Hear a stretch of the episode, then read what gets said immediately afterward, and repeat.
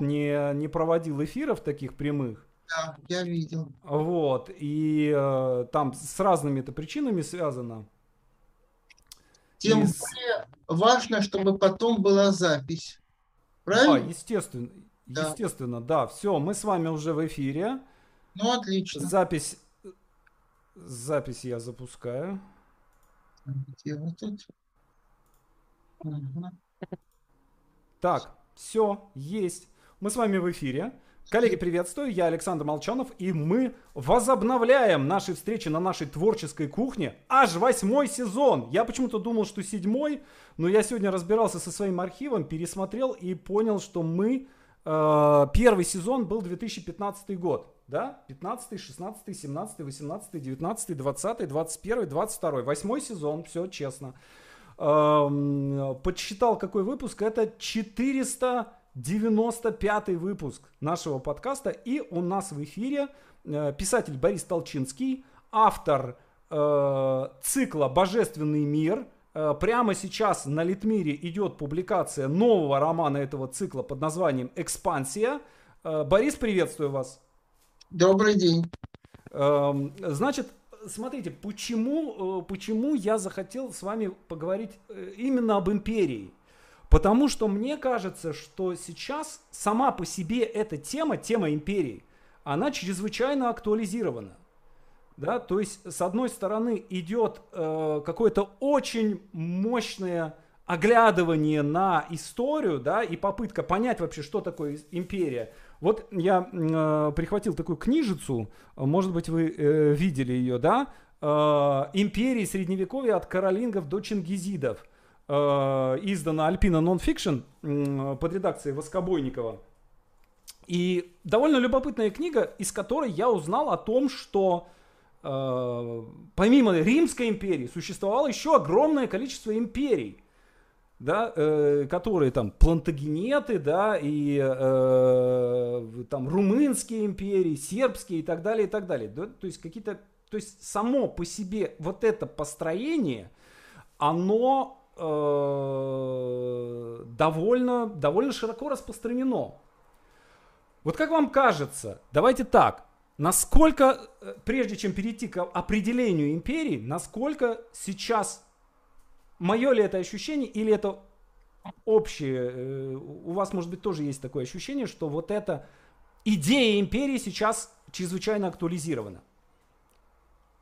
Без сомнения. Угу. Империя прошла несколько стадий идеи империи. Угу. С самых древних времен и до нашего времени.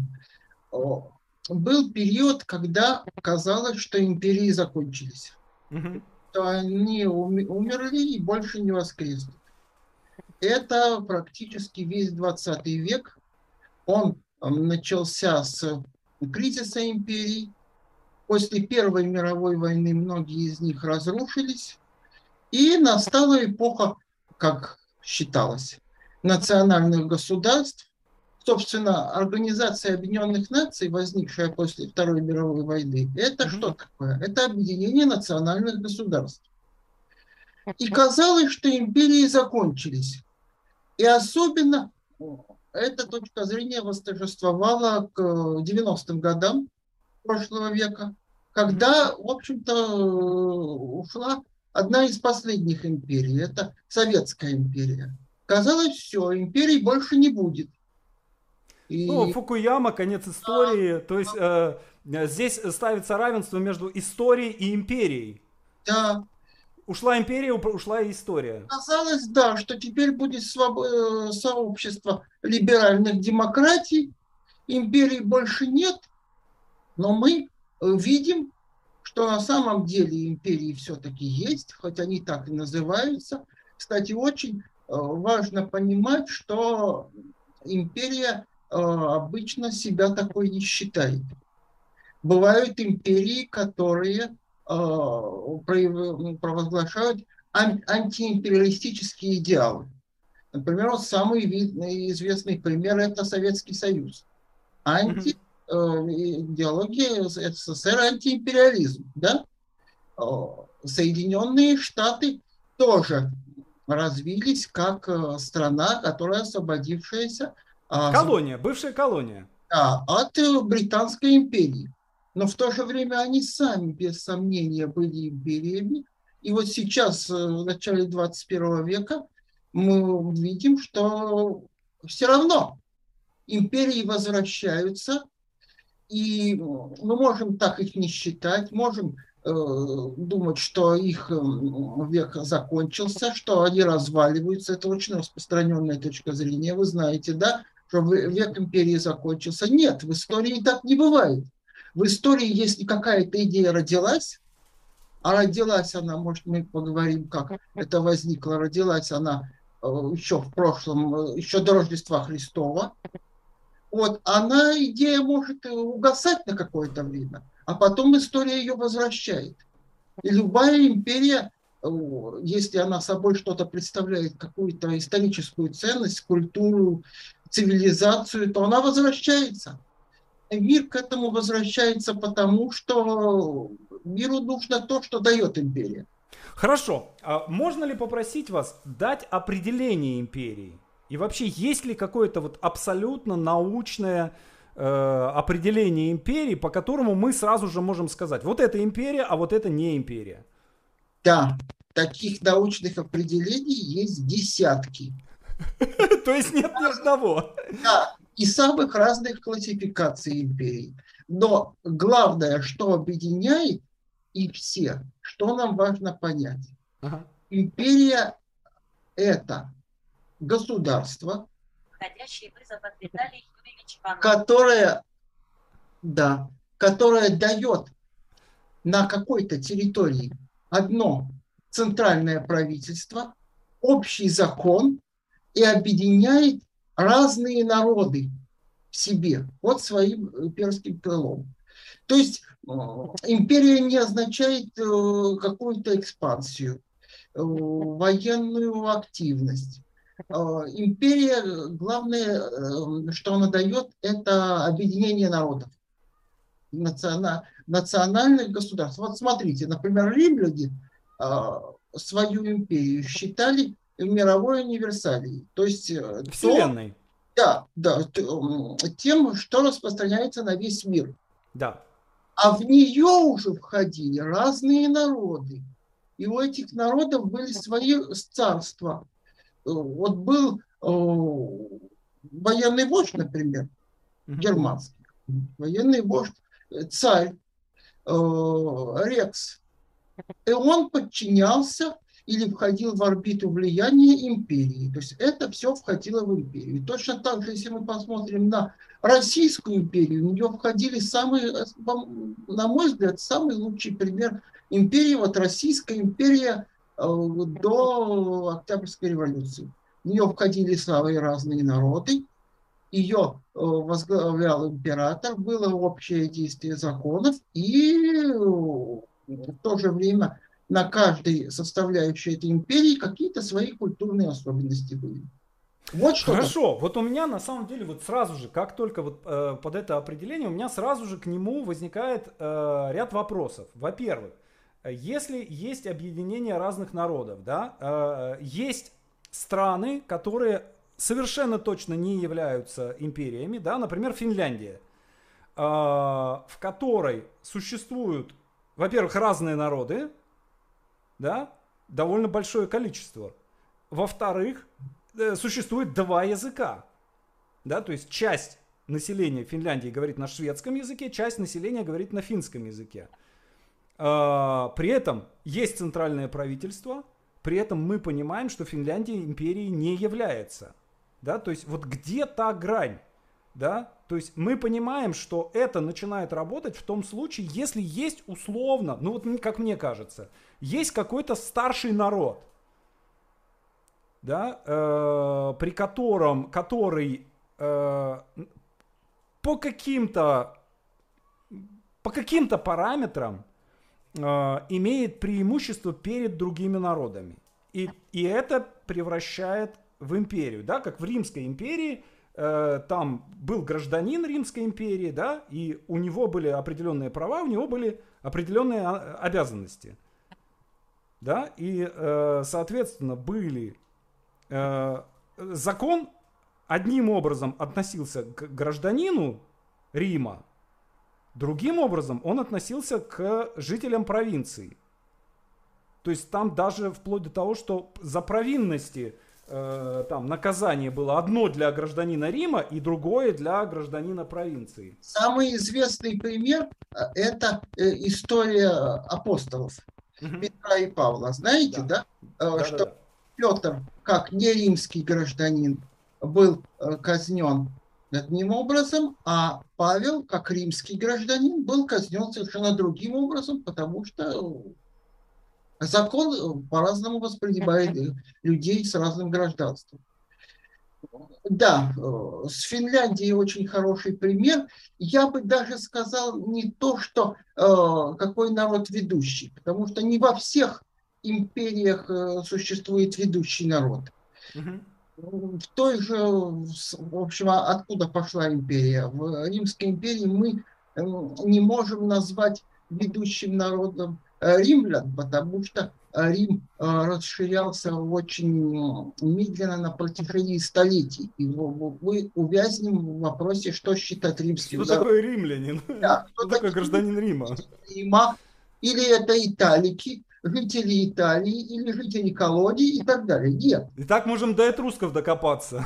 Да, это э, все, все факторы играют роль. И, конечно, э, я бы вот в этом аспекте определил прежде всего самоощущение имперского народа. Вот кто, в общем, э, имперский народ определить легко. Кто себя таковым чувствует, тот и является имперским народом. Вот э, Великобритания, да, она же не всегда была империей. И даже когда у нее начали, э, начали появляться колонии, мы не можем назвать дату, когда э, Британия стала империей. Но мы можем с уверенностью сказать, что в XIX веке английское общество ощущало себя имперским. Ну, когда наваляли непобедимой армаде, мне кажется. Это еще 1588 год. Это я бы по, это времена Елизаветы Тюдор. Э, я бы поостерегся э, назвать это Британской империей. Нет, а вот 19 век, это время, викторианский век, викторианская эпоха, вот это да. Они э, чувствовали себя империей. Как сейчас, это надо смотреть и конкретные э, данные опросы. Думаю, что у них постепенно это уходит на второй план. А э, у римлян это было всегда. Римляне, э, как только почувствовали себя империей, угу. они до самого конца оставались. Вот мне кажется, тут очень важно а, объяснить людям то, что у нас э, очень часто путают.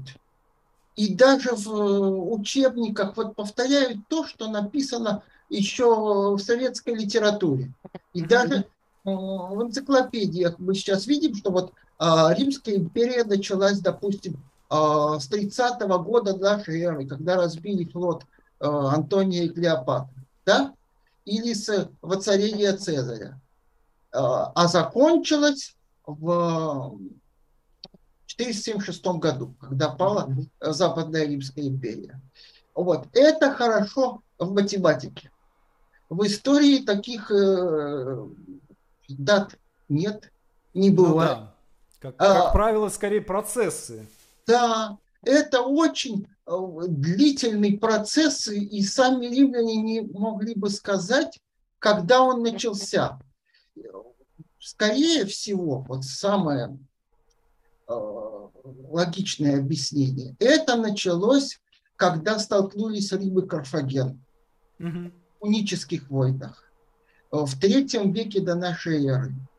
Когда э, Римская республика э, пришла в соприкосновение с карфагенской торговой державой и постепенно, постепенно в трех войнах одерживала верх, еще тогда она не была империей.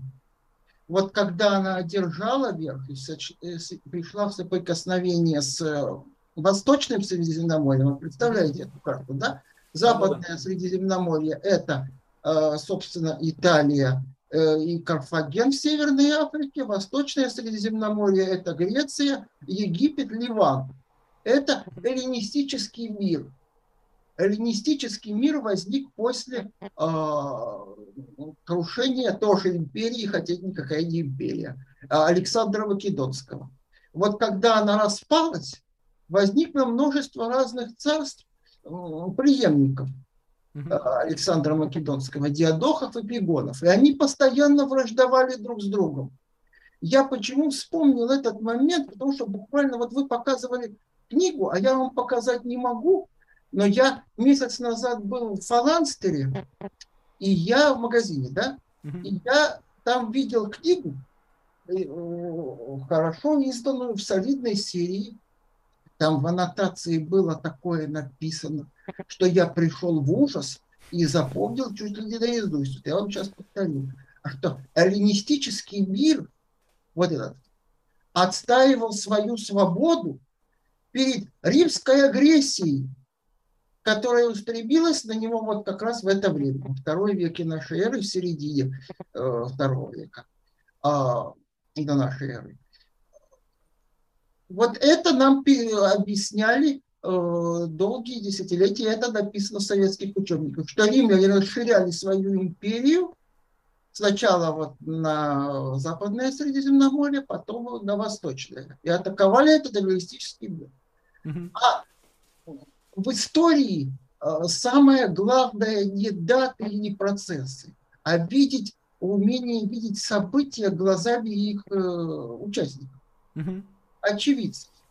Что писал э, великий историк и политик Полибий, который сам наблюдал все эти процессы, что множество э, эллинистических царств, которые внутри деградировали так, что вот то, что мы наблюдаем сейчас, ЛГБТ и вот это вот, вот это вот все, то, что мы видим, а там, знаете, Э, были даже браки между родственниками в царских семьях. Угу. Это обычная история была для них. Э, и эти царства воевали э, друг с другом. То есть там, был, там было пространство хаоса. И потом туда пришел Рим. А почему он туда пришел? Не потому, что это была римская агрессия, а потому что сами... Ну, на вакуум, в, Пустое да, место. Даже не в пустое место. Сами эти царства, точно так же, как вот сейчас а, та же Украина, апеллирует к Соединенным Штатам, точно так же многие греческие царства апеллируют э, к самой большой державе, самой мощной того времени. И это к Риму. Наведите порядок, придите, наведите порядок. И Но там... там была какая-то внешняя угроза в то время? Логично, что если есть внешняя угроза, тогда придите и помогите. Царства воевали с другими. Например, три крупнейших царства. Э, Македонское во главе с Филиппом V Македонским, а, Антиохийское – это Сирия, угу. и э, Египет Птолемеев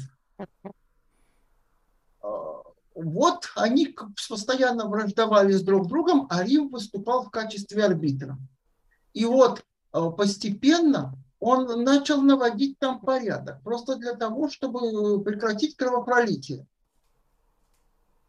И так постепенно... То есть такой глобальный левиафан. Тут можно э, сказать даже э, мировой жандарм, да.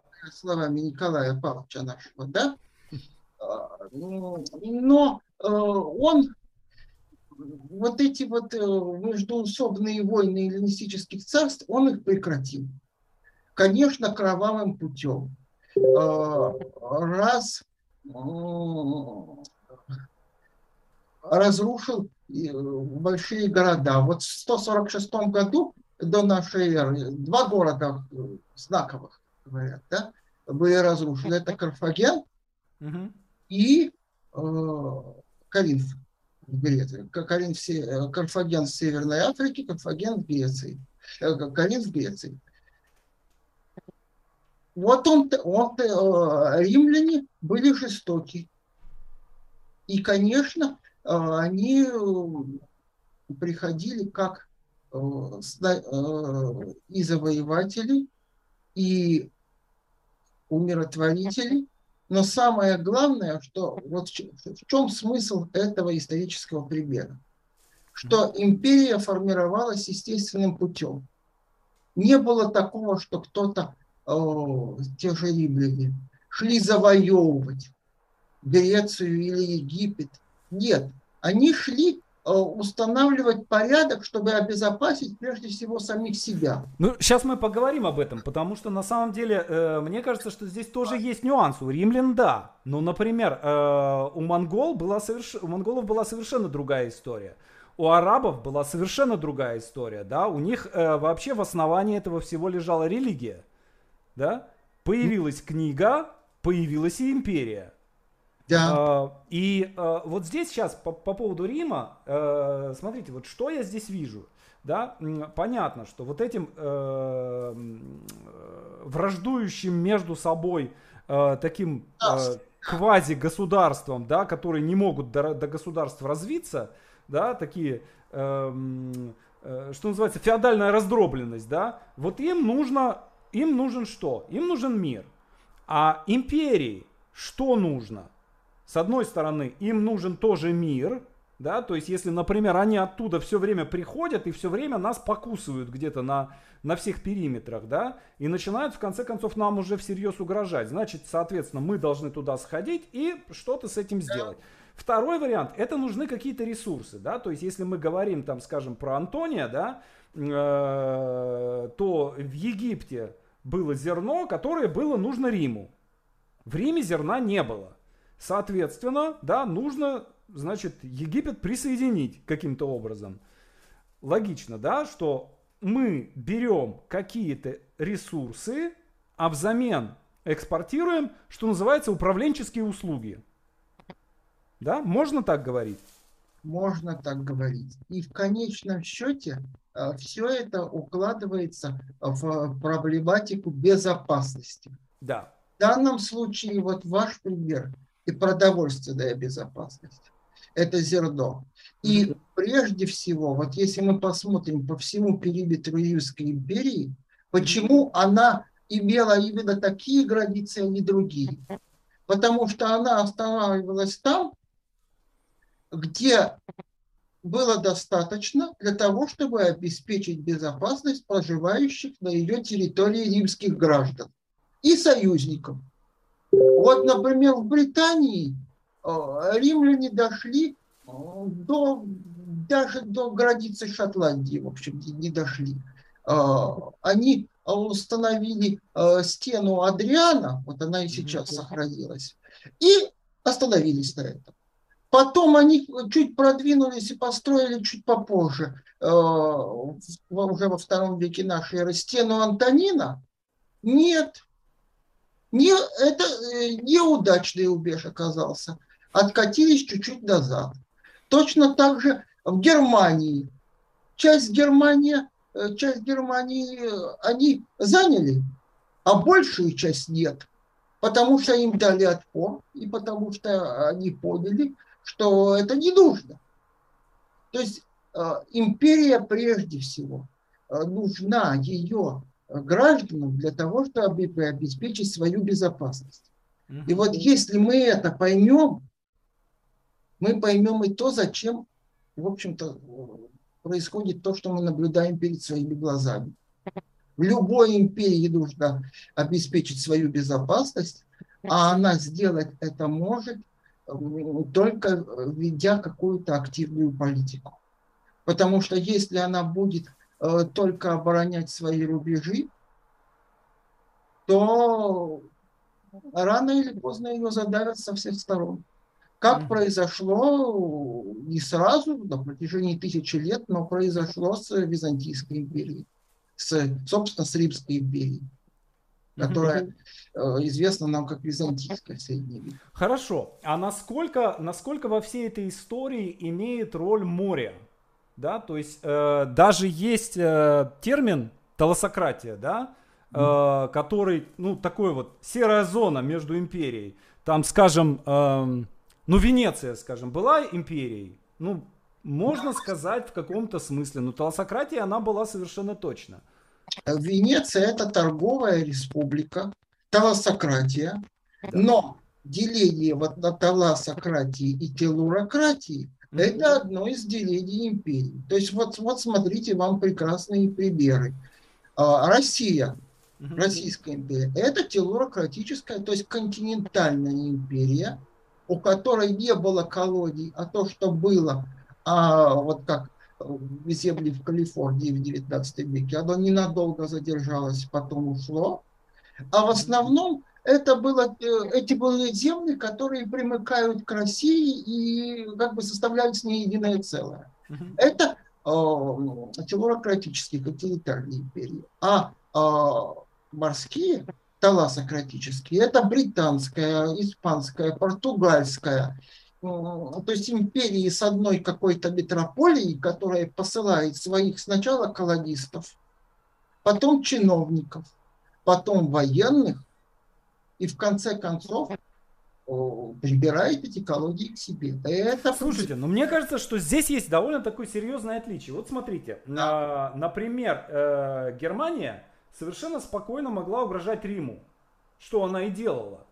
Да, ну, не Германия, а те, те страны, которые там э, были до Германии. Э, те люди, которые там жили до Германии. Но, например, э, колонии э, Португалии, они никоим образом не могли угрожать Португалии. Не mm. только в силу э, там научно-технического прогресса, да, мы понимаем, что, скажем, там тяжело вооруженный э, рыцарь на коне, да, это танк по сути. И он этих э, индейцев э, с палицами, да, он э, совершенно спокойно, там 100 воинов могли разметать целую армию. Э, но обратной ситуации быть не могло, да, то есть э, индейцы не могли сесть на свои пироги, приехать в Португалию и, условно говоря, устроить там теракт. Да, так, то есть...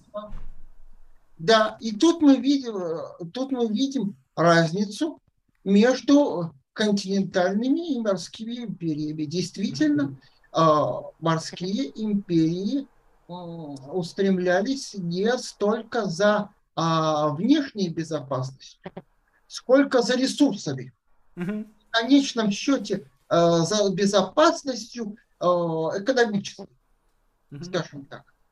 Они нуждались в ресурсах в, ну вот э, я как-то описывал подробно, а, здесь скажу вкратце, как э, создалась Испанская империя.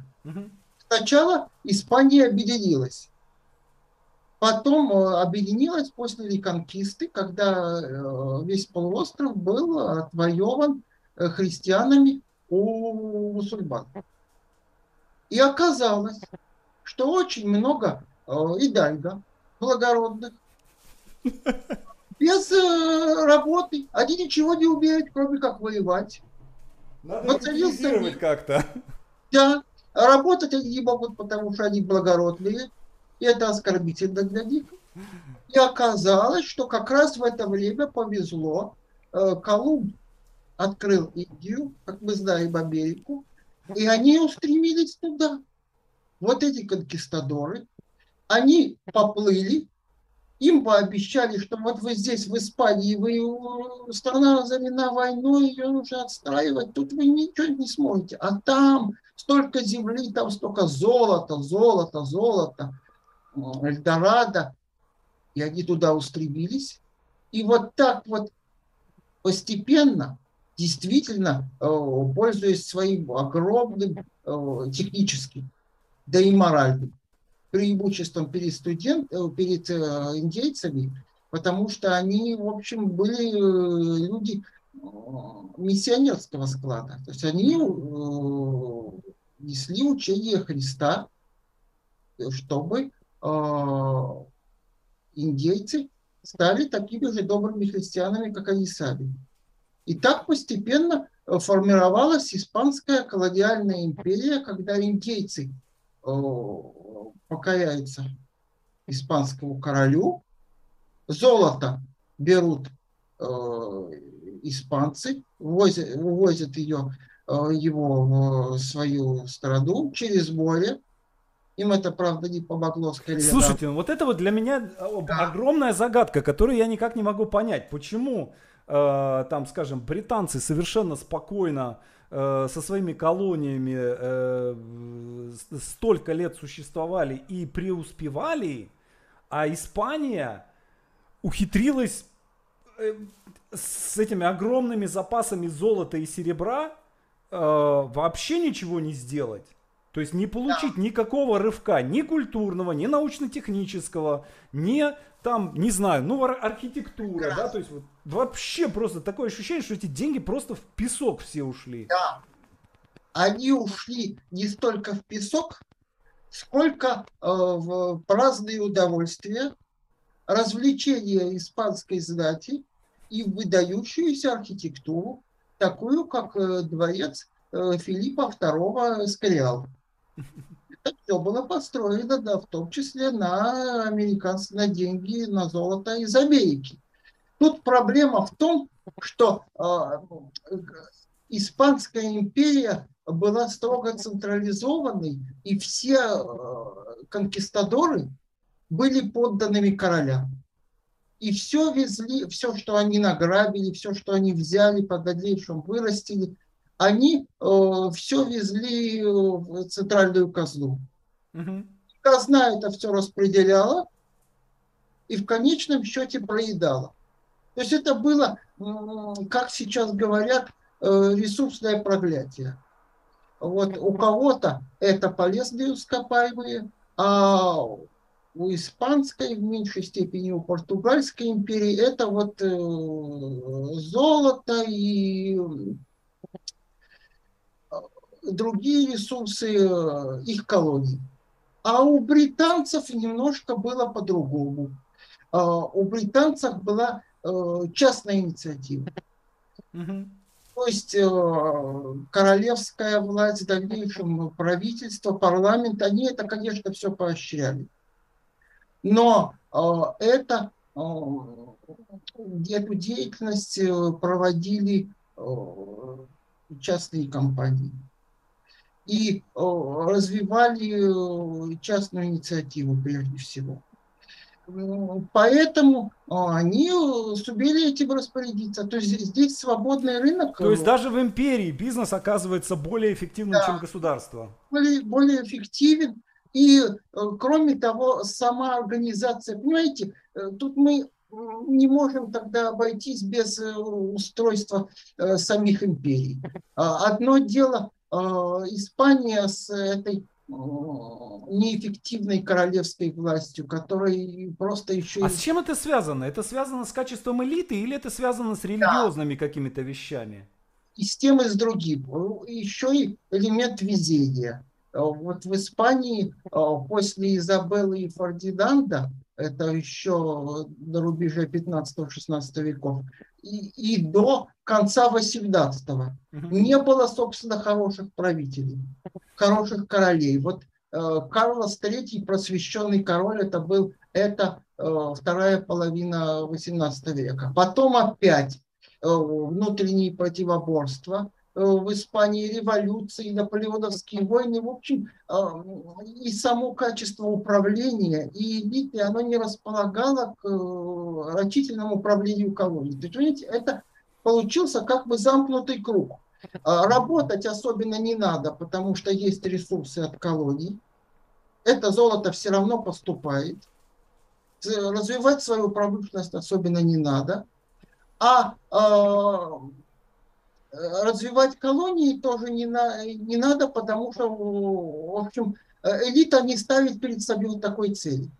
Она ставит цель только свое существование э, преуспевающее. Очень знакомая ситуация. Получается так, что у британцев просто ситуация жестче была, да? Три камня, да. на которых сидят пять лордов, которые готовы друг другу глотки перегрызть. Да, у них вот этот элемент внутренней конкуренции и очень много факторов совпало, э, которые привели к тому, что в Британии установилась вот такая парламентская либеральная демократия. И это, что власть не была концентрирована в одних руках. И это... Вы знаете, что я заметил вообще? Я заметил одну, одну такую штуку, что э, власть, вот когда там оказывался сильный король, да, она как бы, вот там власть, она все время перетекала. Да, то есть если сильный король, он очень быстро, в течение там буквально нескольких лет концентрировал власть в своих руках. А если оказывался слабый король, то тут же это очень быстро просекали, да, и либо его убирали, либо вокруг него организовывалось какая-то, какое-то попечительское это самое, да? Это, это то, что вы говорите, относится скорее к доимперским временам Британии. Да, да, это я про, про, про плантагенетов говорю сейчас. А, без сомнений, да, да, да. Это хороший пример. Кстати, а, мы можем об этом подумать еще вот с э, начавшимся сериалом «Дом дракона». Да, да, да. Да, да, да. Вы посмотрели пилот вчера? Да, это как раз, вот может быть не все наши слушатели знают, это а, буквально апелляция к истории начала протагиетов. Да, да. А, вот а, тот король, который а, завоевал а, Вестерос, Эйгон Великий, это как бы Вильгельм Завоеватель, это еще нормандская династия, это начало, середина а, XI века, а то, что нам показывают в сериале, это история борьбы Матильды, дочери да. Генриха Баклерка, которую он объявил своей наследницей, как э, король Визерис Рейниру, за английский престол. Да, мне кажется, они этого даже не скрывают, этих параллелей всех. Да, понимаете, но э, что э, мне вот как историку, политологу нельзя было не обратить на это внимание. Вот в реальной истории это все э, происходит естественным образом. А как это все, почему вообще Матильда оказалась наследницей? А, почему разгорелась эта война? Почему она в конце концов не удержала корону? Это все можно объяснить историческими фактами. И все это понятно. А здесь вот в фэнтези это дается как... Э, вот примите это. Я думаю, что, может быть, э, об этом стоит будет говорить, когда это все покажут нам, может быть, не в одном сезоне, а в нескольких. Вот. Но возвращаясь к теме империи, да. Э, вот э, имперская история Англии, это где-то вот уже с, после того, после славной революции, когда она уже стала конституционной монархией, парламентской э, либеральной демократией. А вот в чем, вот в Британии, в чем была потребность становиться империей? Вот сидите вы на острове на своем, никто к вам не сунется. Даже Гитлер не сунулся. А потребностей-то, в общем-то, и не было. Я говорю, в истории все происходит естественным путем. Вот представьте себе, вот представьте себе, что вы живете в Британии в 17 веке. Это сейчас Британия такая спокойная, туда все бегут. Да? Кто, кто, кто в других местах не, не пришелся, они бегут туда. А в, 16, а в 17 веке, особенно во второй половине, там Э, были гражданские войны, одна за другой. И э, страна была разорена. И то к власти приходили, собственно, последователи Генриха VIII Тюдора, протестанты Елизавета, то возвращались католики, такие как Яков II Стюарт. И угу. постепенно люди, которым не находилось места, они уезжали в ту же Америку. В ту же Америку уплывали на э, кораблях люди, которым не нашлось места в родной Англии. Они, в общем-то, опять убегали от э, хаоса и искали безопасность, искали э, ту землю, где они могут найти применение своим талантам. Вот. И так постепенно, когда уже... Ну, в общем, вот, То есть империю сделали эмигранты? Да. Политические? Да, империи, они, они были не, и политические, и экономические. Они ехали за свободой, за лучшей жизнью. И э, нашли себя на новом месте. Потом в метрополии, в Англии власть изменилась. И там, э, в общем-то, в общем, опасность их особо перестала угрожать. С другой стороны, а, появилась конкуренция на морях с той же Испанией. То есть империями движет конкуренция. В любой империи вы увидите этот элемент.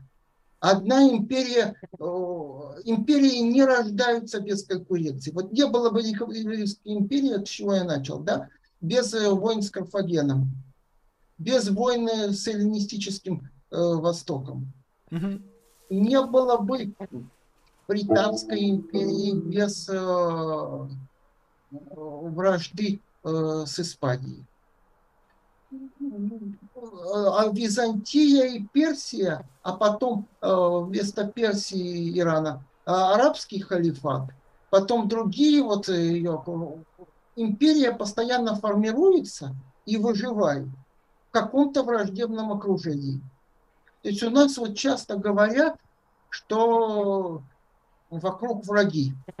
Да? Mm-hmm. У империи всегда нужны враги. Это не империя формирует вокруг себя врагов, а враги есть, и, а, и какой-то народ, который хочет выжить, он отвечает на эту угрозу формированием империи. Вот так. Вот так это работает. И с Римом это работает вот на каждом этапе э, развития империи. Вот мы э, Римскую империю можем считать вот со второго века до нашей эры и до... Вот это уже интересный вопрос, во что дальше превратилась Римская империя.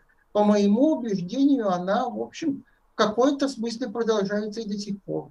Потому что э, Рим оказал такое огромное влияние на развитие цивилизации, как никакая другая империя в истории, что кто-то постоянно пытается ему подражать. Мне да. кажется, что это общий такой какой-то ресентимент, да, э, какой-то общий, вот это странная вещь, да. Э, я совершенно точно не, не был никогда гражданином Рима, но э, вот чисто эмоционально мне грустно от того, что, что Рим, Рим пал. А он не И пал. мне кажется, это общая какая-то вот эта история, да? Вот это тоже нам нужно будет, видимо, осветить, потому что вот я начал и не закончил. Помните этот замечательный, замечательный мем был? Э, это сообщение в телефоне. Э, можешь подсказать, почему пал Рим? Как хорошо, что ты спросил. И дальше э, аудиосообщение на 9 часов. Да, потому что это бесконечная тема. Рим не пал, потому что именно вот почему он не пал? Потому что люди, которые ощущали себя римлянами и имперскими гражданами, они остались. Но западная цивилизация, Америка, Англия, по сути, это и есть Рим же сегодня. Это одна точка зрения. Что вот, вот смотрите, был э, Рим, Римская империя единая. Потом она постепенно стала преобразовываться, развиваться и ослабляться. Она ослабевала. И у нас считается, что Западная Римская империя пала э, в 476 году, а э, Восточная выжила. Нет, это была одна единая Римская империя, которая продолжала существовать. Вот э, жители восточной части империи называли себя до середины 15 века, вот в общем, как она продолжалась, Византия, то, что мы называем Византией, они называли себя римлянами, рабеями, mm-hmm. потому что они себя считали римлянами. И, э, конечно, никто э, Римскую империю на две части не делил. Ну, то есть а, это технически мы.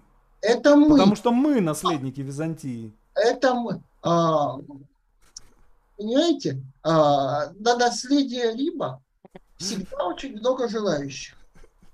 Мы наследники со стороны матери. Да-да-да. Со стороны Византии. а Запад наследник со стороны отца, со стороны Рима. Причем э, тут еще большой вопрос, кто именно наследник. Европа или Соединенные Штаты. Потому что, э, в общем-то, Рим был территориально в Европе.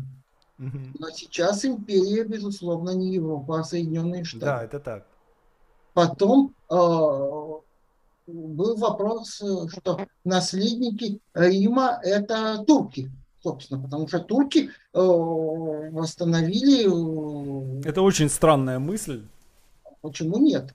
Они э, возродили э, империю на той же территории, где была Римская империя. И э, турецкий султан, он себя считал императором. Да, но э, все-таки это мусульмане. Ну и что? Наполнение это другое совершенно. Это было важно. Понимаете, вот этот ресентимент, угу. ну, чего всего веду, что нет такого, что вот империя закончилась и распалась, и все. Она канула в прошлое, ее больше нет. Это не исторично. Это в публицистике хорошо писать. Угу. Что все империи распадаются и заканчиваются. Нет.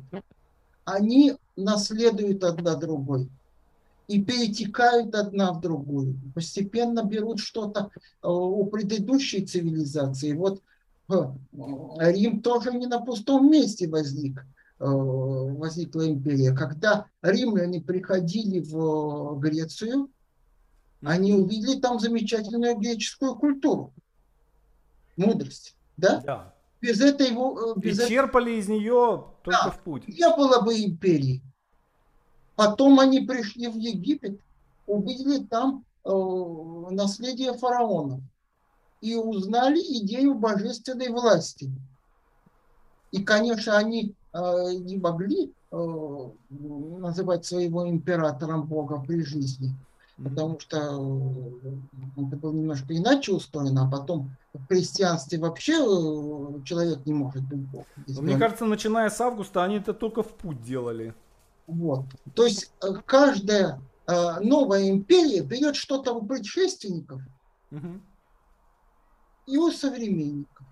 И чем-то чем себя обращать. Вот смотрите, на Российскую империю. Я тут Э, позволю себя подискутировать, себе подискутировать с э, нашим известным писателем Борисом Акуниным, да, который постоянно говорит, что Россия представляет собой ордынский тип государства. Слышали? Да, да, да, да, да. Но я тоже не согласен с этим.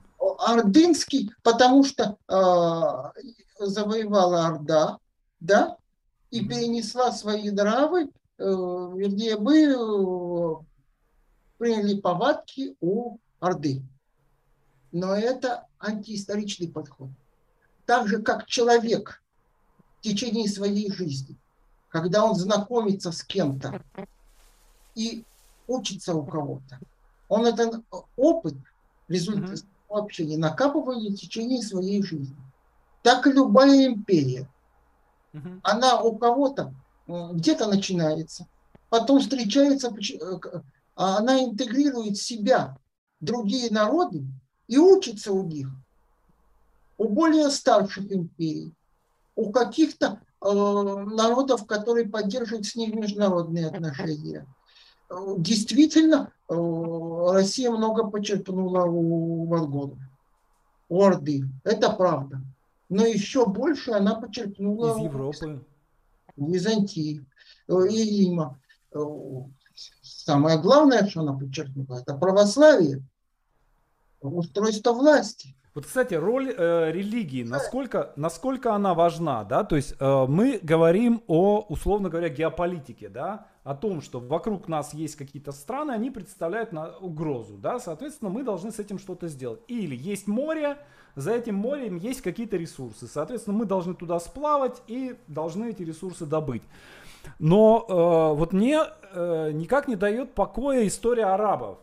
Угу. Да? То есть э, небольшой народ, ничем, в общем-то, не примечательный.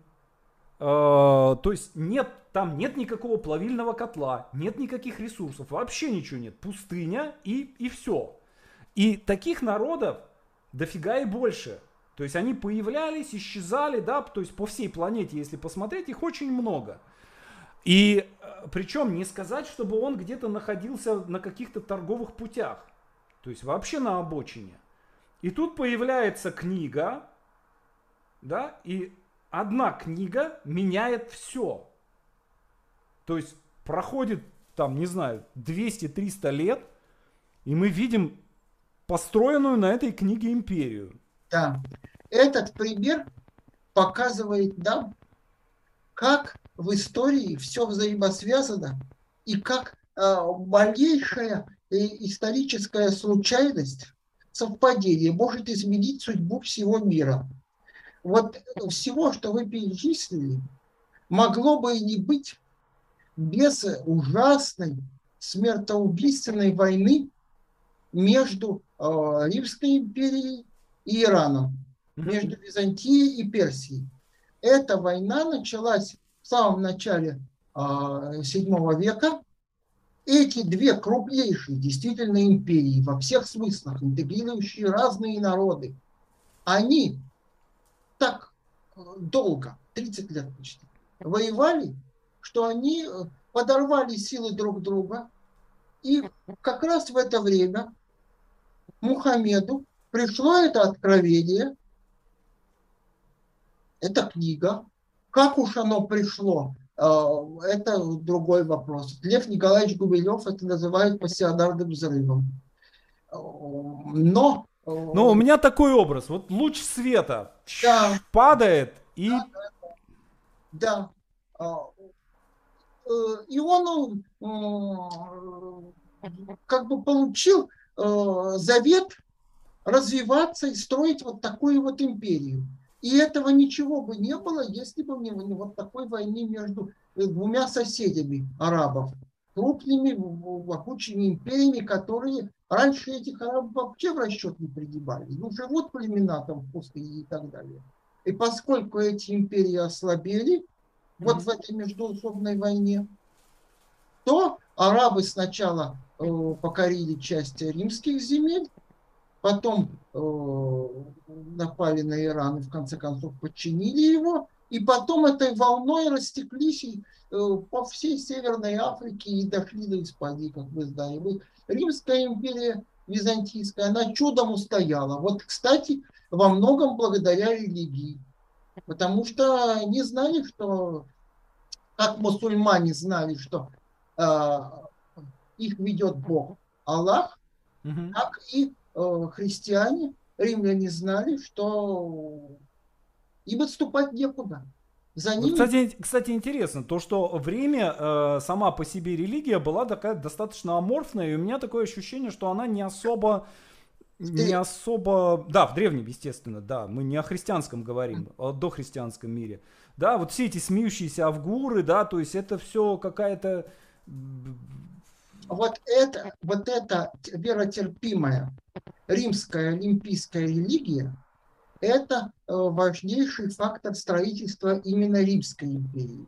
Угу. Потому что римляне, когда э, покоряли э, другие царства, когда приходили туда, они не навязывали своих богов, они принимали местных богов, свой пантеон – этот пантеон был практически безразмерным. Он, в общем, как мы сейчас говорим, языческий, политеистический. То есть ну, много разных богов. Э, религия для них была важна, но не так, э, как для нас. И особенно не так, как вот для Византии в средние века. То есть римляне адаптировали чужих богов для своих нужд и возносили местных богов таким образом, что они как бы э, из защитников э, прежних царств становились покровителями э, империи в той части, куда она входила. Ставили на службу себя. А, да, то есть отношение к богам в Риме было такой фразой можно его описать. Я даю, чтобы ты дал. Mm-hmm. То есть взаимовыгодные отношения. Богам жертвы, подношения, уважение, а боги дают покровительство.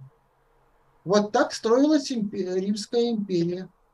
Это э, было очень органично. То есть э, люди, которые принимали у себя э, римлян, те же греки, они видели, что, в общем, что римляне плохого несут?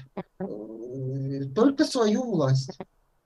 А культура остается прежде, боги остаются те же, и устанавливается какой-то миропорядок. По крайней мере, это стабильность, та, которая, которая им была нужна. Ну, смотрите, вот интересно. Мы сейчас пока с вами говорили о том, что есть общего между разными э, империями. А вот интересно посмотреть, что менялось да, с течением времени. У меня такое ощущение, что вот э, за, если посмотреть да, на эти последние 2000 лет, все время увеличивался, увеличивались технические возможности контроля над населением. Да? И, скажем, в Римской империи очень сложно было бы заставить все население молиться одному какому-нибудь богу. Да, то есть если мы, допустим, возьмем там, не знаю, кто там у нас главный, Юпитер, да, вот все, поклоняемся Юпитеру. И все. И как бы вот приходим в, друг, в другое какое-то, в другой какой-то мир. Все, первым делом вы тоже поклоняетесь Юпитеру. Странная очень мысль, да, которую в Риме, мне кажется, никто бы даже не понял. А что вы имеете в виду, зачем? Но если мы поговорим о христианстве, да, там уже совсем другая концепция. Меня э, в свое время в Э, в Робинзоне Круза поразил один момент, по-моему, в Робинзоне Круза это было, э, когда вот он еще не на острове, а вот эта первая часть его там многочисленных приключений. И он где-то там у каких-то дикарей э, подскакивает на коне к каким-то людям, которые сидят перед каким-то кумиром. Я боюсь ошибиться, но мне кажется, это в Робинзоне Круза было, давно не перечитывал.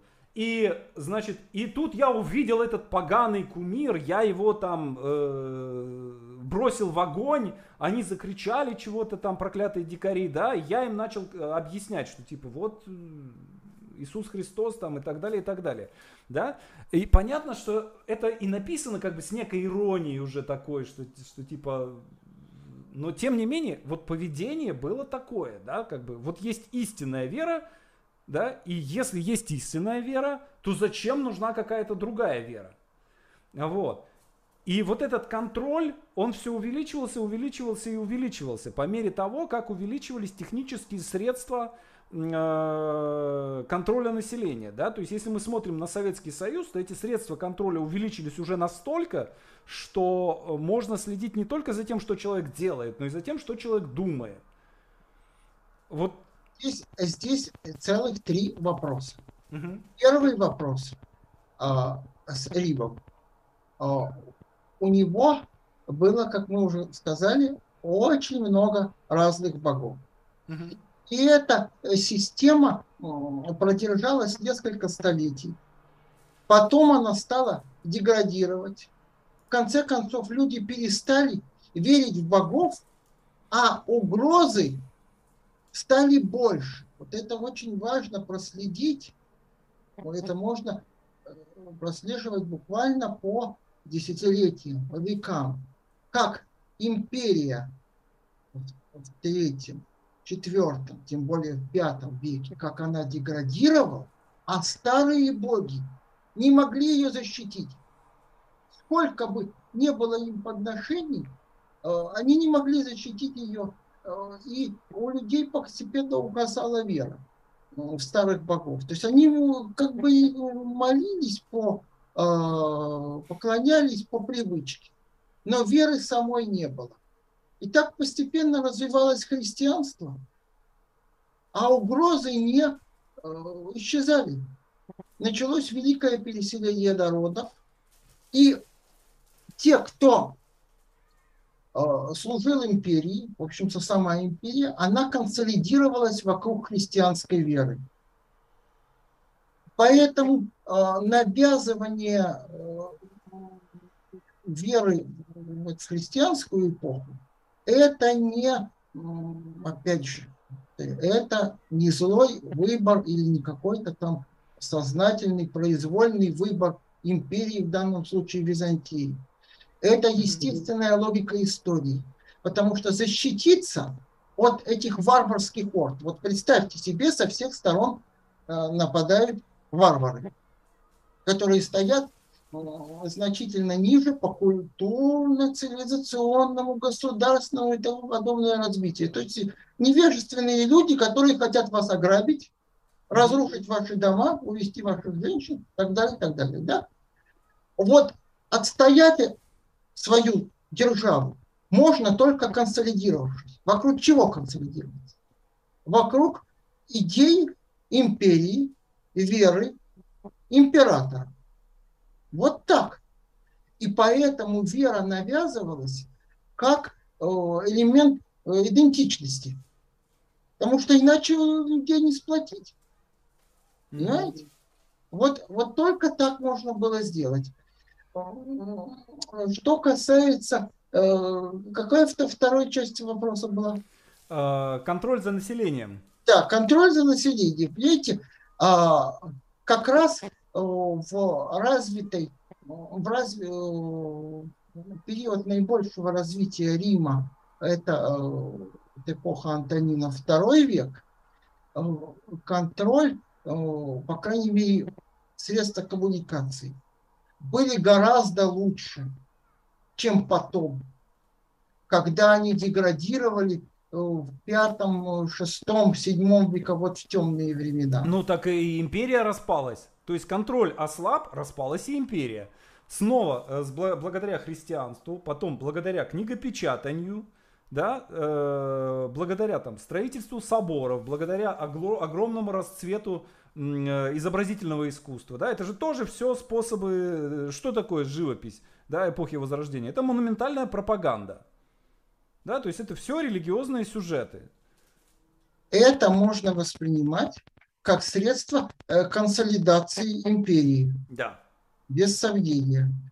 Но, понимаете, э, э, вопросы контроля над населением до изобретения средств массовой информации, именно вот да, как книгопечатание вы очень уместно э, вспомнили, это да, книгопечатание, потом развитие железных дорог, радио и все, что произошло в дальнейшем, да, без сомнения. Но э, империи существовали и до этого, и будут существовать и после этого. То есть э, тут мы скорее э, больше говорим об элементах тоталитаризма, который, который может э, быть свойственен империи, а может быть не свойственен. Вот в, Риме... Мне кажется, тоже здесь нет такого вот выключателя, да, щелк и уже тоталитаризм, щелк не тоталитар... еще не тоталитаризм. Это какая-то... Процессы, такая... которые э, в истории вот развиваются таким образом, что мы не увидим где-то точку начала, угу. точку конца. Мы увидим, как они, как они естественным образом проходят. Угу. Хорошо. Э, дальше, следующая вещь. Вот э, империи всегда противостоит что? Всегда противостоит национальное государство. И вот мне интересно, вообще есть у меня такая мысль, э, я не, не уверен, что это действительно так, но у меня есть такая мысль, что сама вот эта концепция национального государства, она, она очень новая. Конечно. Что она появилась вот там, ну не знаю, там, начало 19 века. Да. Да, что до этого вообще я просто не припомню, чтобы кто-то вдруг где-то говорил, вот давайте мы там, не знаю, сербы, давайте объединимся, да, давайте всех, и вот чтобы только сербы жили здесь где-то. Э, и она, мне кажется, что она очень умозрительная, да, что это вот именно как бы, вот оно сначала сформулировано как идея, Понятно, что я, э, естественно, все, на все это смотрю через призму литературы. И что я вижу, да? 19 век, появляется русская литература. э, там польская литература. У нас появляется Пушкин, там появляется Мицкевич, в Германии появляется немецкая литература, э, ну, во Фран Франции это отдельная история, да, то есть появляются вот эти вот какие-то... Э, а давайте мы здесь будем сидеть и писать на русском языке. Да, то есть почему, например, Пушкин не писал ему, он, ну, я подозреваю, что на французском языке он говорил лучше, чем на русском. Mm-hmm. А вот, как и Лев Толстой, кстати говоря. Но ни Льву Толстому, ни Пушкину не приходило в голову писать на французском языке. Почему? Потому что они были национальные русские писатели. Они себя ощущали как национальные русские писатели. И это же самое происходило, да, то есть, э, а если мы оглянемся назад, там, не знаю, на какие-нибудь, на 3-4 сотни лет назад, да, у нас совершенно спокойно литература могла существовать на каком-нибудь на мертвом языке, да, то есть э, вы сидите и на латыни пишете себе какой-нибудь научный труд спокойно, или стихи пишете на латыни, вот. Начнем с того, что на протяжении большей части истории угу. империям противостояли никакие единонациональные государства, а дихотомия была совершенно другая. Угу. Империи противостояли варвары. На границах. Всегда так. Даже вот Древний Египет, он империей не был, без сомнения. Но он был цивилизацией, на его границах всегда толпились варвары, которые пытались его проникнуть. А с Римом тем более. Вот мы с чего начали, что он а, огородился со всех сторон Средиземного моря от тех варваров, которые на него наступали. Потом перенесемся мы уже э, через Средневековье в эпоху э, просвещенного абсолютизма, в самый конец, французской революции. Вот когда Франция восстала против этого архаичного королевского режима, угу. тут-то взыграла возвращенные просветителями, да, Вольтером, Монтескье, Сен-Симоном и так далее – самосознание национальное. И наполеоновская армия, которая прошла по всей Европе, она его разнесла. И когда э, Наполеон стал строить империю свою, это не сразу, то он э, столкнулся, собственно, с результатами своих трудов. Он встретил э, национальное движение э, тех же немцев, русских, поляков, других народов.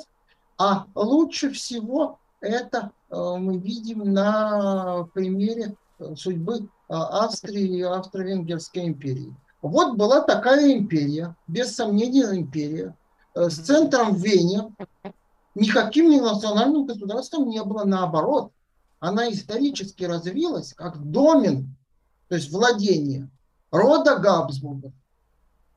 Сначала графского, потом герцогского рода, потом постепенно их стали избирать э, императорами Священной Римской империи, и им подчинялись разные народы.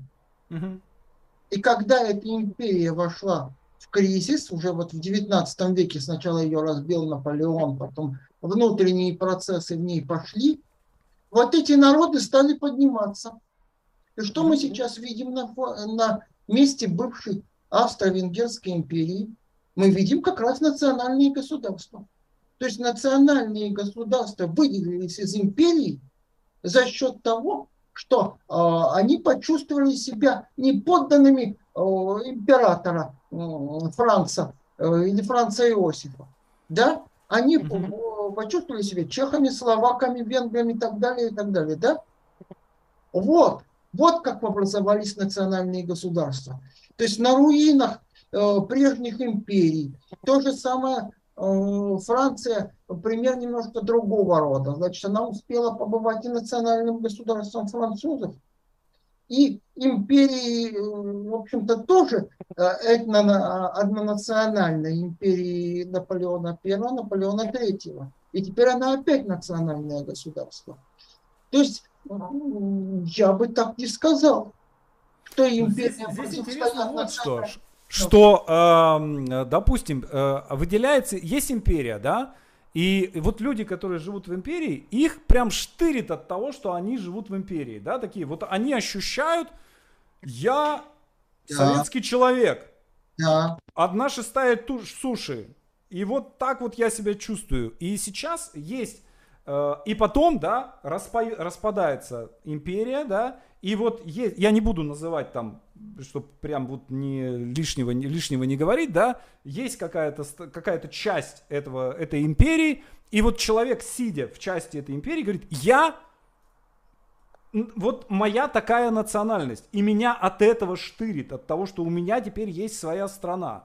И есть э, республики, в которых бывшие республики, которые стали странами, и их участники сейчас, их жители сейчас, их прет от того, что они, они жители отдельной страны, а есть э, жители э, стран, которые просто вот, не буду говорить в какую, в какую страну я летал э, несколько дней назад, и там несколько, несколько недель назад, и там женщина в самолете пьяная кричала, но мы же, мы же бывшие СССР, вот мы же все, мы жили в одной стране, вот как мне этого не хватает?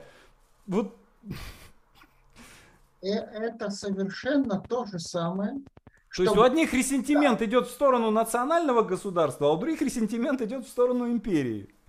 Это происходит, когда империя входит, э, я бы не сказал, в пору распада, ага. пору э, кризиса, преображения, когда люди видят, что империя, э, которую они верили, они себя считали частью этой империи, да, она распалась, они э, уже не ощущают себя, а тогда кто мы? А тогда мы вот, э, мы вот такие. Мы, мы, э, мы, мы, прямо скажем, ну мы, мы например, эстонцы, да? Угу. Когда э, Эстония была частью Российской империи, да? Они считают, что э, империя э, им дала оккупацию, что да. она их завоевывала. Но раньше, когда империя была в силе, они так или не считали, или они, э, не будучи силах восстать против нее, просто с этим соглашались. А жители э, государства образующей территории, в данном случае России, они ощущают себя и э, русскими, и жителями империи, без сомнения. Для них это важно. И для меня, для вас, для многих важно, что вы были частью империи, что империя сплотила самые разные народы в единое государство. И так было всегда. По крайней мере, на нашей территории. Для нас это, для нас это важно апеллировать к этому потому, что мы находим э, в истории свою силу. На что опираться? Это так. Это так. Вот, а малые государства могут на что опираться? Э, на какую-то э, свою на, на героическую борьбу маленького на гордого народа против империи. Есть такая тема действительно. На поддержку крупных соседних государств. На общий европейский дом, например. Может быть. Все это может быть. Но империя, которая всегда была такой и, как, и находилась, ну, может быть, не в конце, кольце врагов, но в, конце, в кольце э, каких-то сил, которые явно не желают ей добра. Она все равно будет ощущать себя империей. Сколько бы, сколько бы веков не прошло, она не станет национальным государством. Потому что она, чтобы она стала национальным государством, она должна делиться, делиться, делиться дальше, потому что всегда будут какие-то части, которые захотят еще делиться в ней. И это будет хаос на этой территории. Поэтому империя должна себя сама восстанавливать периодически. Это естественный процесс. Мы от этого никуда не денемся. Хорошо. Вот что происходит сейчас? Да? То есть мы сейчас видим э, аккуратнее, аккуратно я постараюсь как бы к этой теме подходить, да, мы сейчас видим э, такую битву двух империй. Да? То есть есть одна империя, есть другая империя. И рядом есть поднимающийся Китай, в Африке что-то происходит, да, то есть вот такое ощущение, что вдруг все пришло в движение. И э, э, смотришь новости, да, и уже не удивляешься тому, что что-то где-то произошло в Африке, что-то где-то произошло в Азии, да, то есть пошла, пошла, пошла какая-то движуха. Э, и к чему это в итоге придет? К некоему найденному новому равновесию? Да. Или, или э, все-таки может случиться так, что империя, какая-то империя, э, она займет все. Да? То есть весь мир станет одной империей. Это... Оно может быть формально, оно может, может так и не оставаться, да, но условно говоря, будет ООН, в котором, который будет управляться из одной точки какой-то. И уровень централизации власти там будет другой совершенно, не, не такой, как сейчас, неформальный. Александр, это замечательный вопрос. Угу. Оставим нашему брату-фантасту все мечты о мировом правительстве, едином государстве. Это все прекрасно звучит, но чтобы это было, нужно сильно генетическими методами, с помощью нанороботов, поработать над человеком.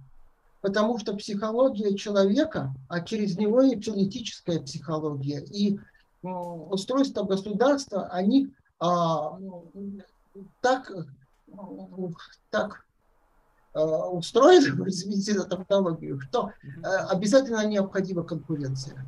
Ни в одной исторической эпохе не было такой одной империи, единой, которая бы подчинила себя все.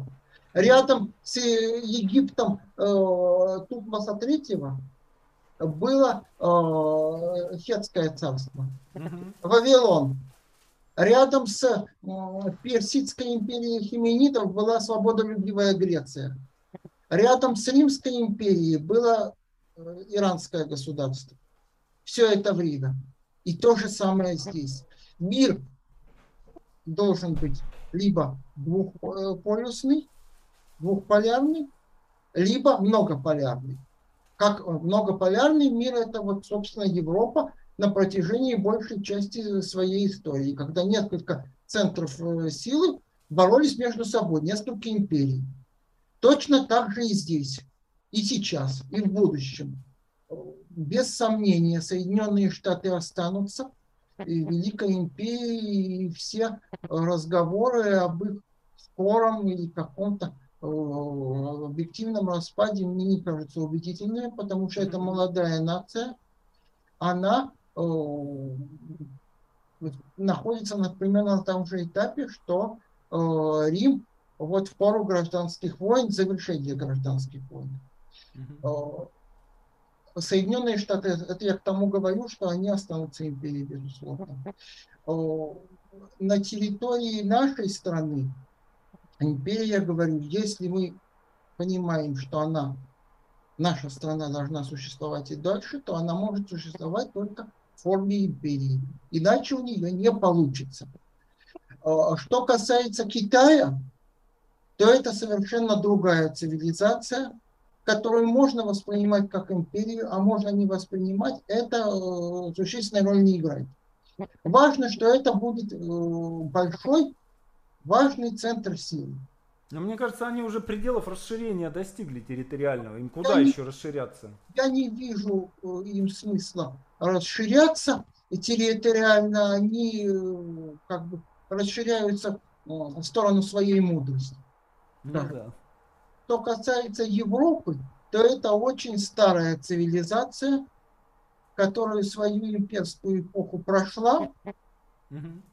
И крайне маловероятно, что там какие-то империи возродятся.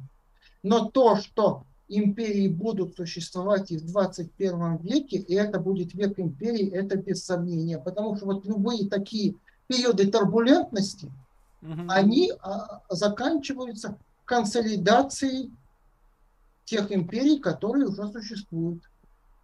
Или, или образованием новых. Вот, в начале 20 века, прошлого века, да, распались несколько великих империй. Что стало? Образовались новые империи. э, Советский Союз и альтернативный ему, э, как мы сейчас говорим, коллективный Запад. Тоже империя. Причем это очень быстро произошло. То да, есть, ну, за пять лет.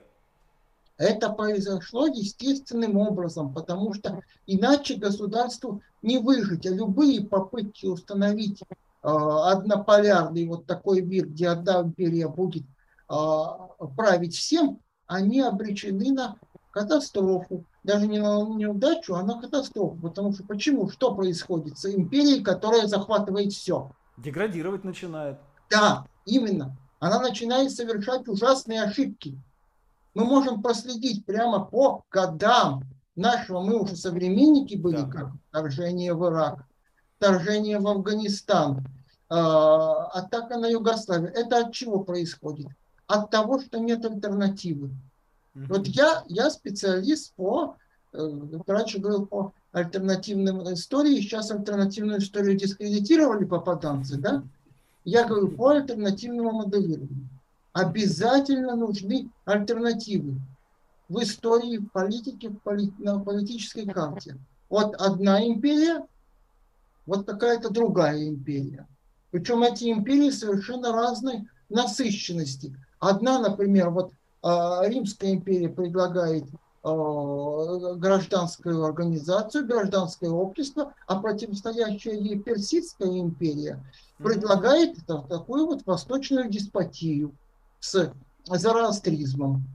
С одной стороны христианство, но с другой зороастризм.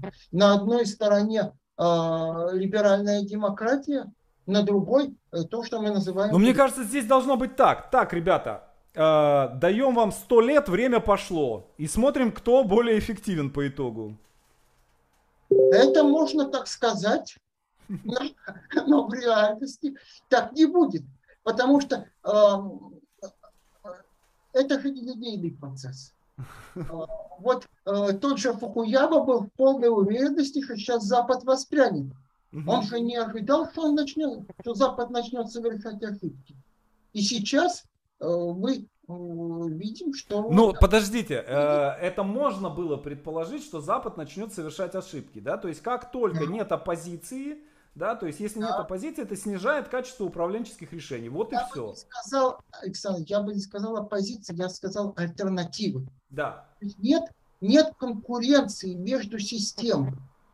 У нас часто путают именно с оппозицией. Не надо. Оппозиция это значит против. Оппозиция это значит снизу. Да, это значит что, что-то против. Не против. А вот мы, вот Рим предлагает один цивилизационный проект, угу. Персия другой проект. А, США один проект, Россия другой проект. Вот какой из них сильнее окажется, какой восторжествует? Это очень интересно наблюдать и жить в этой истории. Угу, угу. Вот мне интересно, эм, э, я, э, ну, я читаю много разного всего, и вот я смотрю, э, и я вижу, что в основном люди, которые пишут о будущем, как правило, они, ну, Почему это происходит, это понятно, да? Потому что и, мы, и прошлое точно так же, да? То есть, когда мы смотрим в прошлое, мы смотрим из... Э, то есть, у нас инструментарий понимания такой, какой есть сейчас, да? Мы очень многих вещей про прошлое не понимаем просто потому, потому что смотрим на них современными глазами. Вот так же и будущее, да? Mm-hmm. То есть, э, допустим, я там ребенку читаю Кира Булычева, да, и он описывает будущее, и в этом будущем нужно, есть видеофоны, да, но надо за, к этому видеофону нужно прийти в кабинет, да, и поэтому, то есть ему не приходило, он придумал, что можно с видео делать звонок, но ему не пришло в голову, что это может быть оторвано от, э, от провода, что это может быть смартфон, который мы будем в руке держа разговаривать. И вот когда мы видим э, там, допустим, какие-то вещи про, вот про идею империи, в будущем, да, самая известная история это какая? Звездные войны, да. Э, по сути, мы видим э, в чистом виде э, такое э, Римскую империю, да, в той или иной степени. Нет? Не согласны? Я э, фанат. И это единственное, чего я вообще фанат. Это «Звездных войн». Причем я обратил внимание очень давно, что в Соединенных Штатах фанаты «Звездных войн», как правило, всегда симпатизируют джедаям. Да? да, это конечно. А у нас... У нас все за империю. Ну как, империя за порядок, а эти какие-то... У нас за империю. Хотя о, там империя показана не совсем как римская, и даже совсем как не римская. Она показана, знаете, э, с элементом тоталитарных государств 20 э, века. Даже более э, больше, да, фашистских государств. Вот. То есть они э, наделяют империю негативными чертами в американской массовой культуре, потому что, я говорю, все это естественно можно объяснить причинами. Абсолютно естественно, потому что они родились, освободившись от колониальной империи. Угу. Они, хотя сами стали империей незаметно для себя, а для них империя это вирус, да. это негатив, они ее осуждают, а для нас империя – это мы. Поэтому, глядя на императора Палпатина и на всех его э, подвижников, мы как Нормальный бы... управленец, кстати. Да, мы им сопереживаем, э, потому что мы чувствуем какую-то родственность с ним, что, они, что эта империя объединила самые разные народы. А что она плохого сделала? Она, она установила мир и порядок по всей галактике. Если бы этого нет, до чего джедаи довели республику? Все очень честно показано в фильмах. Но мне кажется, что это все-таки все равно мы как-то вот из нашего времени смотрим на это. Э, мне э, в этом смысле мне больше нравится загадка трех тел э, Ли Цисиня. Не читали? Там гораздо более сложная концепция, и там уже все, там никаких империй нет, хотя начинается все с этих самых, с культурной революции в Китае. Вы ну, ладно. А, прогнозировать угу. будущее империи с одной стороны трудно, а с другой легко. И как это делается? Нам нужно посмотреть в истории и отделить то общее, что сопровождает все империи на протяжении исторического их пути. Вот это, то, что мы назвали в самом начале, это объединение народов под единой властью и единым законом, и единой цивилизацией. Это общее. А то, что их различает, империи очень разные, как мы видели все. Это нужно тоже учитывать. То есть без сомнения в будущем будет, как, как, будут какие-то государства, которые объединяют разные народы угу. под единым законодательством, с едиными цивилизационными нормами, без сомнения. А в каком виде они будут представлены, в э, монархии, какие будут режимы политические, это уже несколько другой вопрос. Империи. А могут ли, быть, могут ли быть виртуальные империи? Потому что, вот смотрите, я в свое время лет 10 назад пошутил как бы так в соцсетях, что у нас границы сейчас не между государствами, а между соцсетями. И вот сейчас я вижу, что это становится прям совсем не шуткой. Потому что если вы зайдете в ВКонтакт, я вижу просто, что вы э, пишете и ВКонтакте, и пишете в Фейсбуке. Со- соответственно, ну, можете следить и э, на какой-то срез аудитории. И вот у меня была большая достаточно аудитория в Фейсбуке, там больше, больше 200 тысяч подписчиков. Вконтакте сейчас не очень, там, тысяч десять. Но, тем не менее, уже какой-то срез, уже э, можно, там, ленту я читаю, и уже можно понимать. И это две разных, это вообще две разных цивилизации сегодня. Лента в Фейсбуке и лента ВКонтакте. Я, по-моему, должен добавлять при этом что-то запрещена, мета, там, что-то ну, там, ну, запрещенное что-то. Да. Вот, э, но тем не менее, да, то есть мы видим, что граница э, пролегла не географическая, а ментальная. Ментальная, да. Голова. И она обозначена очень четко, да. Вот я включил VPN, и вот я выключил VPN. И э, и я вижу, что это размежевание, оно становится все дальше и дальше, вплоть до ну, языкового непонимания. Угу. Да, то есть произошло какое-то событие. Там вот вчера произошло событие, которое все обсуждали. И я вижу, как его обсуждают ВКонтакте, и я вижу, как его обсуждают в Фейсбуке. Это вообще просто такое ощущение, что два разных события. Да, эта граница проходит в головах. Угу. Империй действительно много.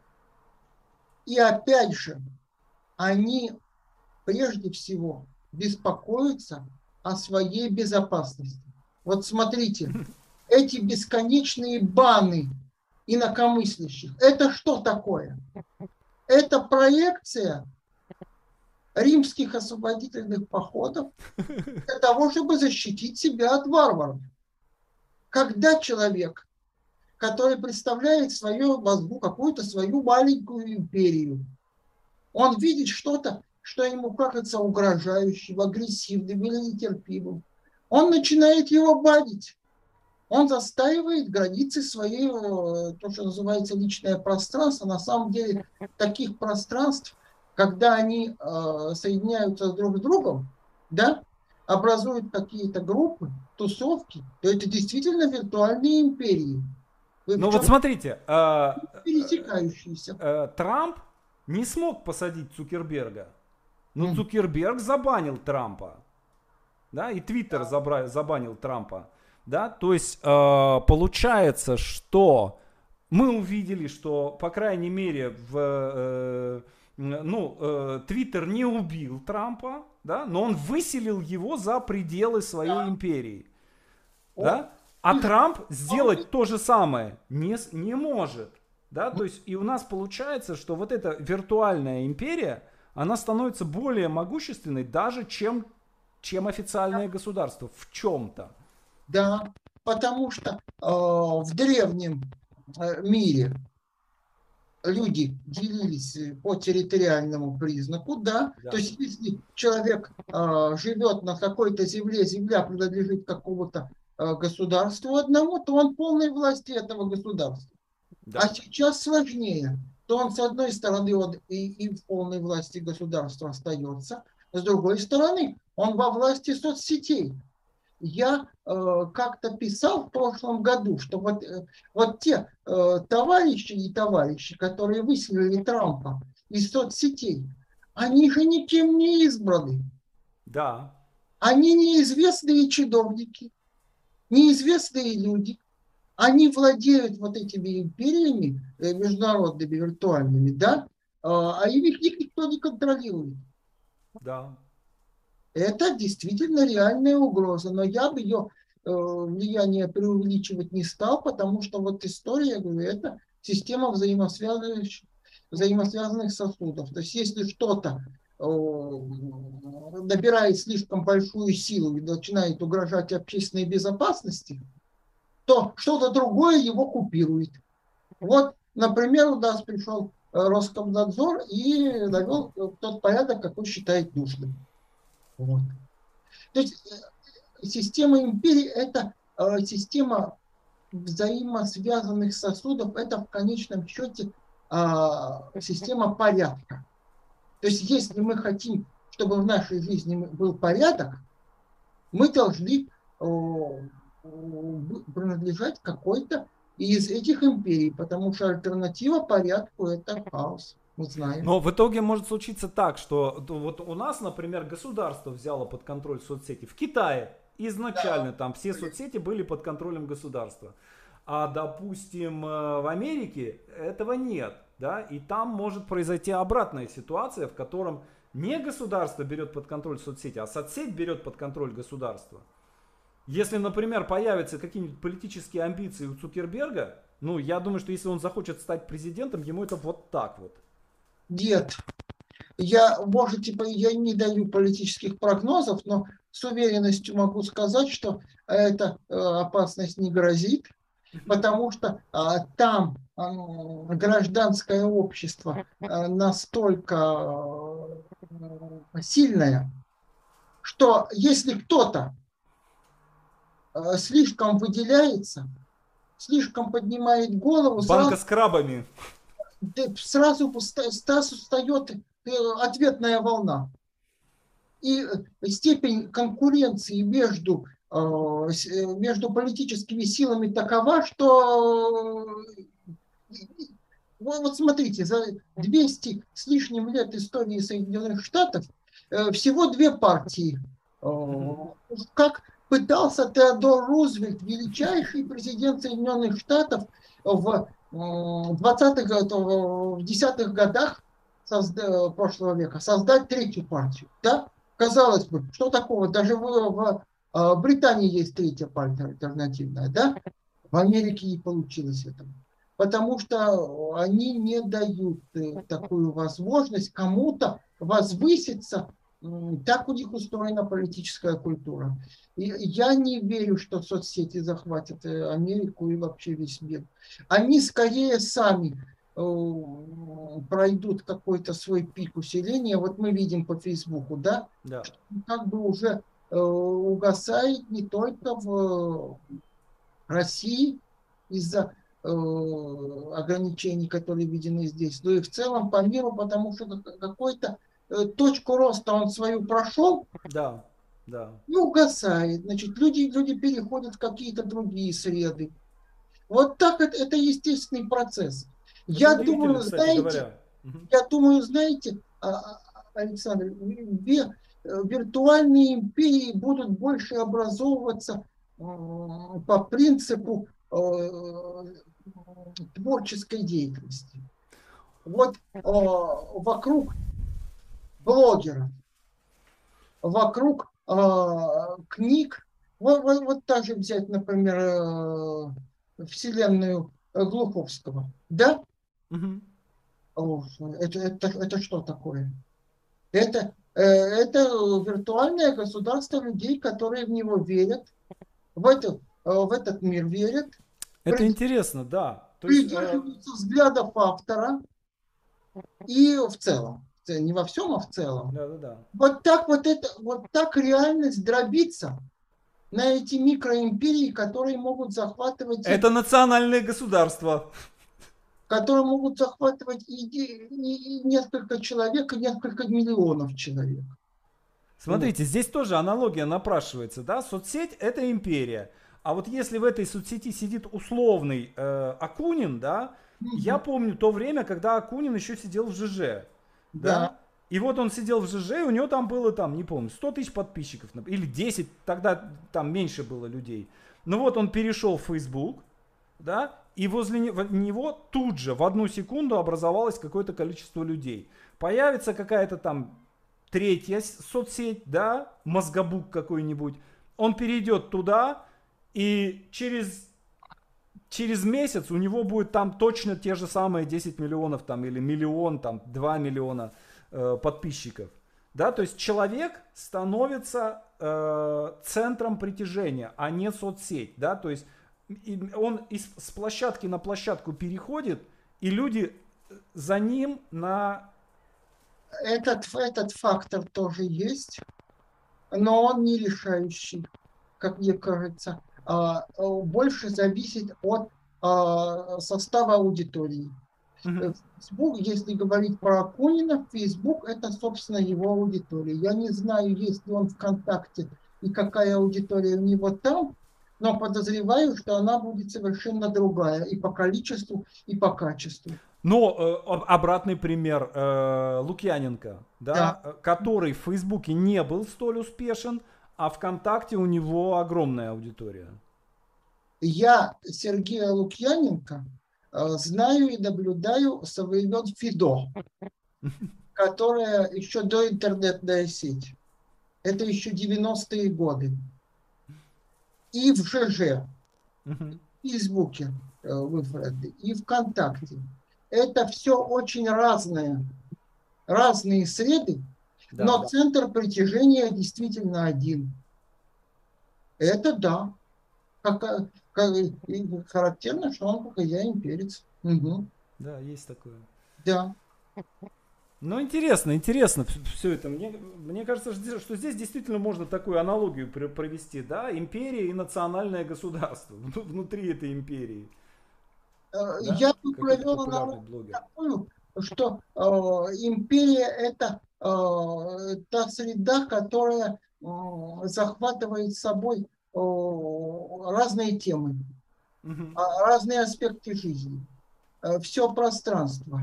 А э, частное, э, не национальное, а частное, это то, э, где ты живешь со своим, со своим домом, угу. со своим, ну, какие-то более частные интересы.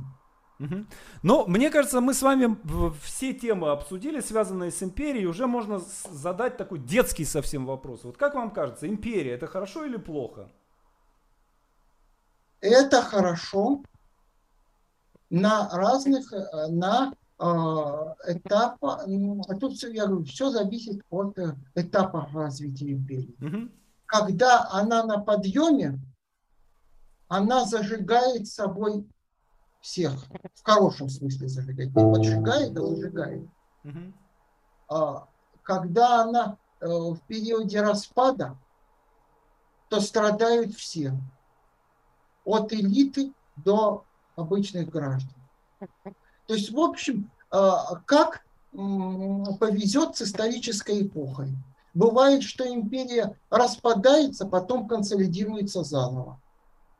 То есть вот мы пережили, мы, наше поколение, да. распа, пережило распад Советской империи. И, конечно, это, это было плохо. Это империя со знаком минус. А, судить о том, какой сейчас этап, дальнейший распад империи или ее консолидация возрождения, это пока что преждевременно. Но то, что это не конец империи, однозначно.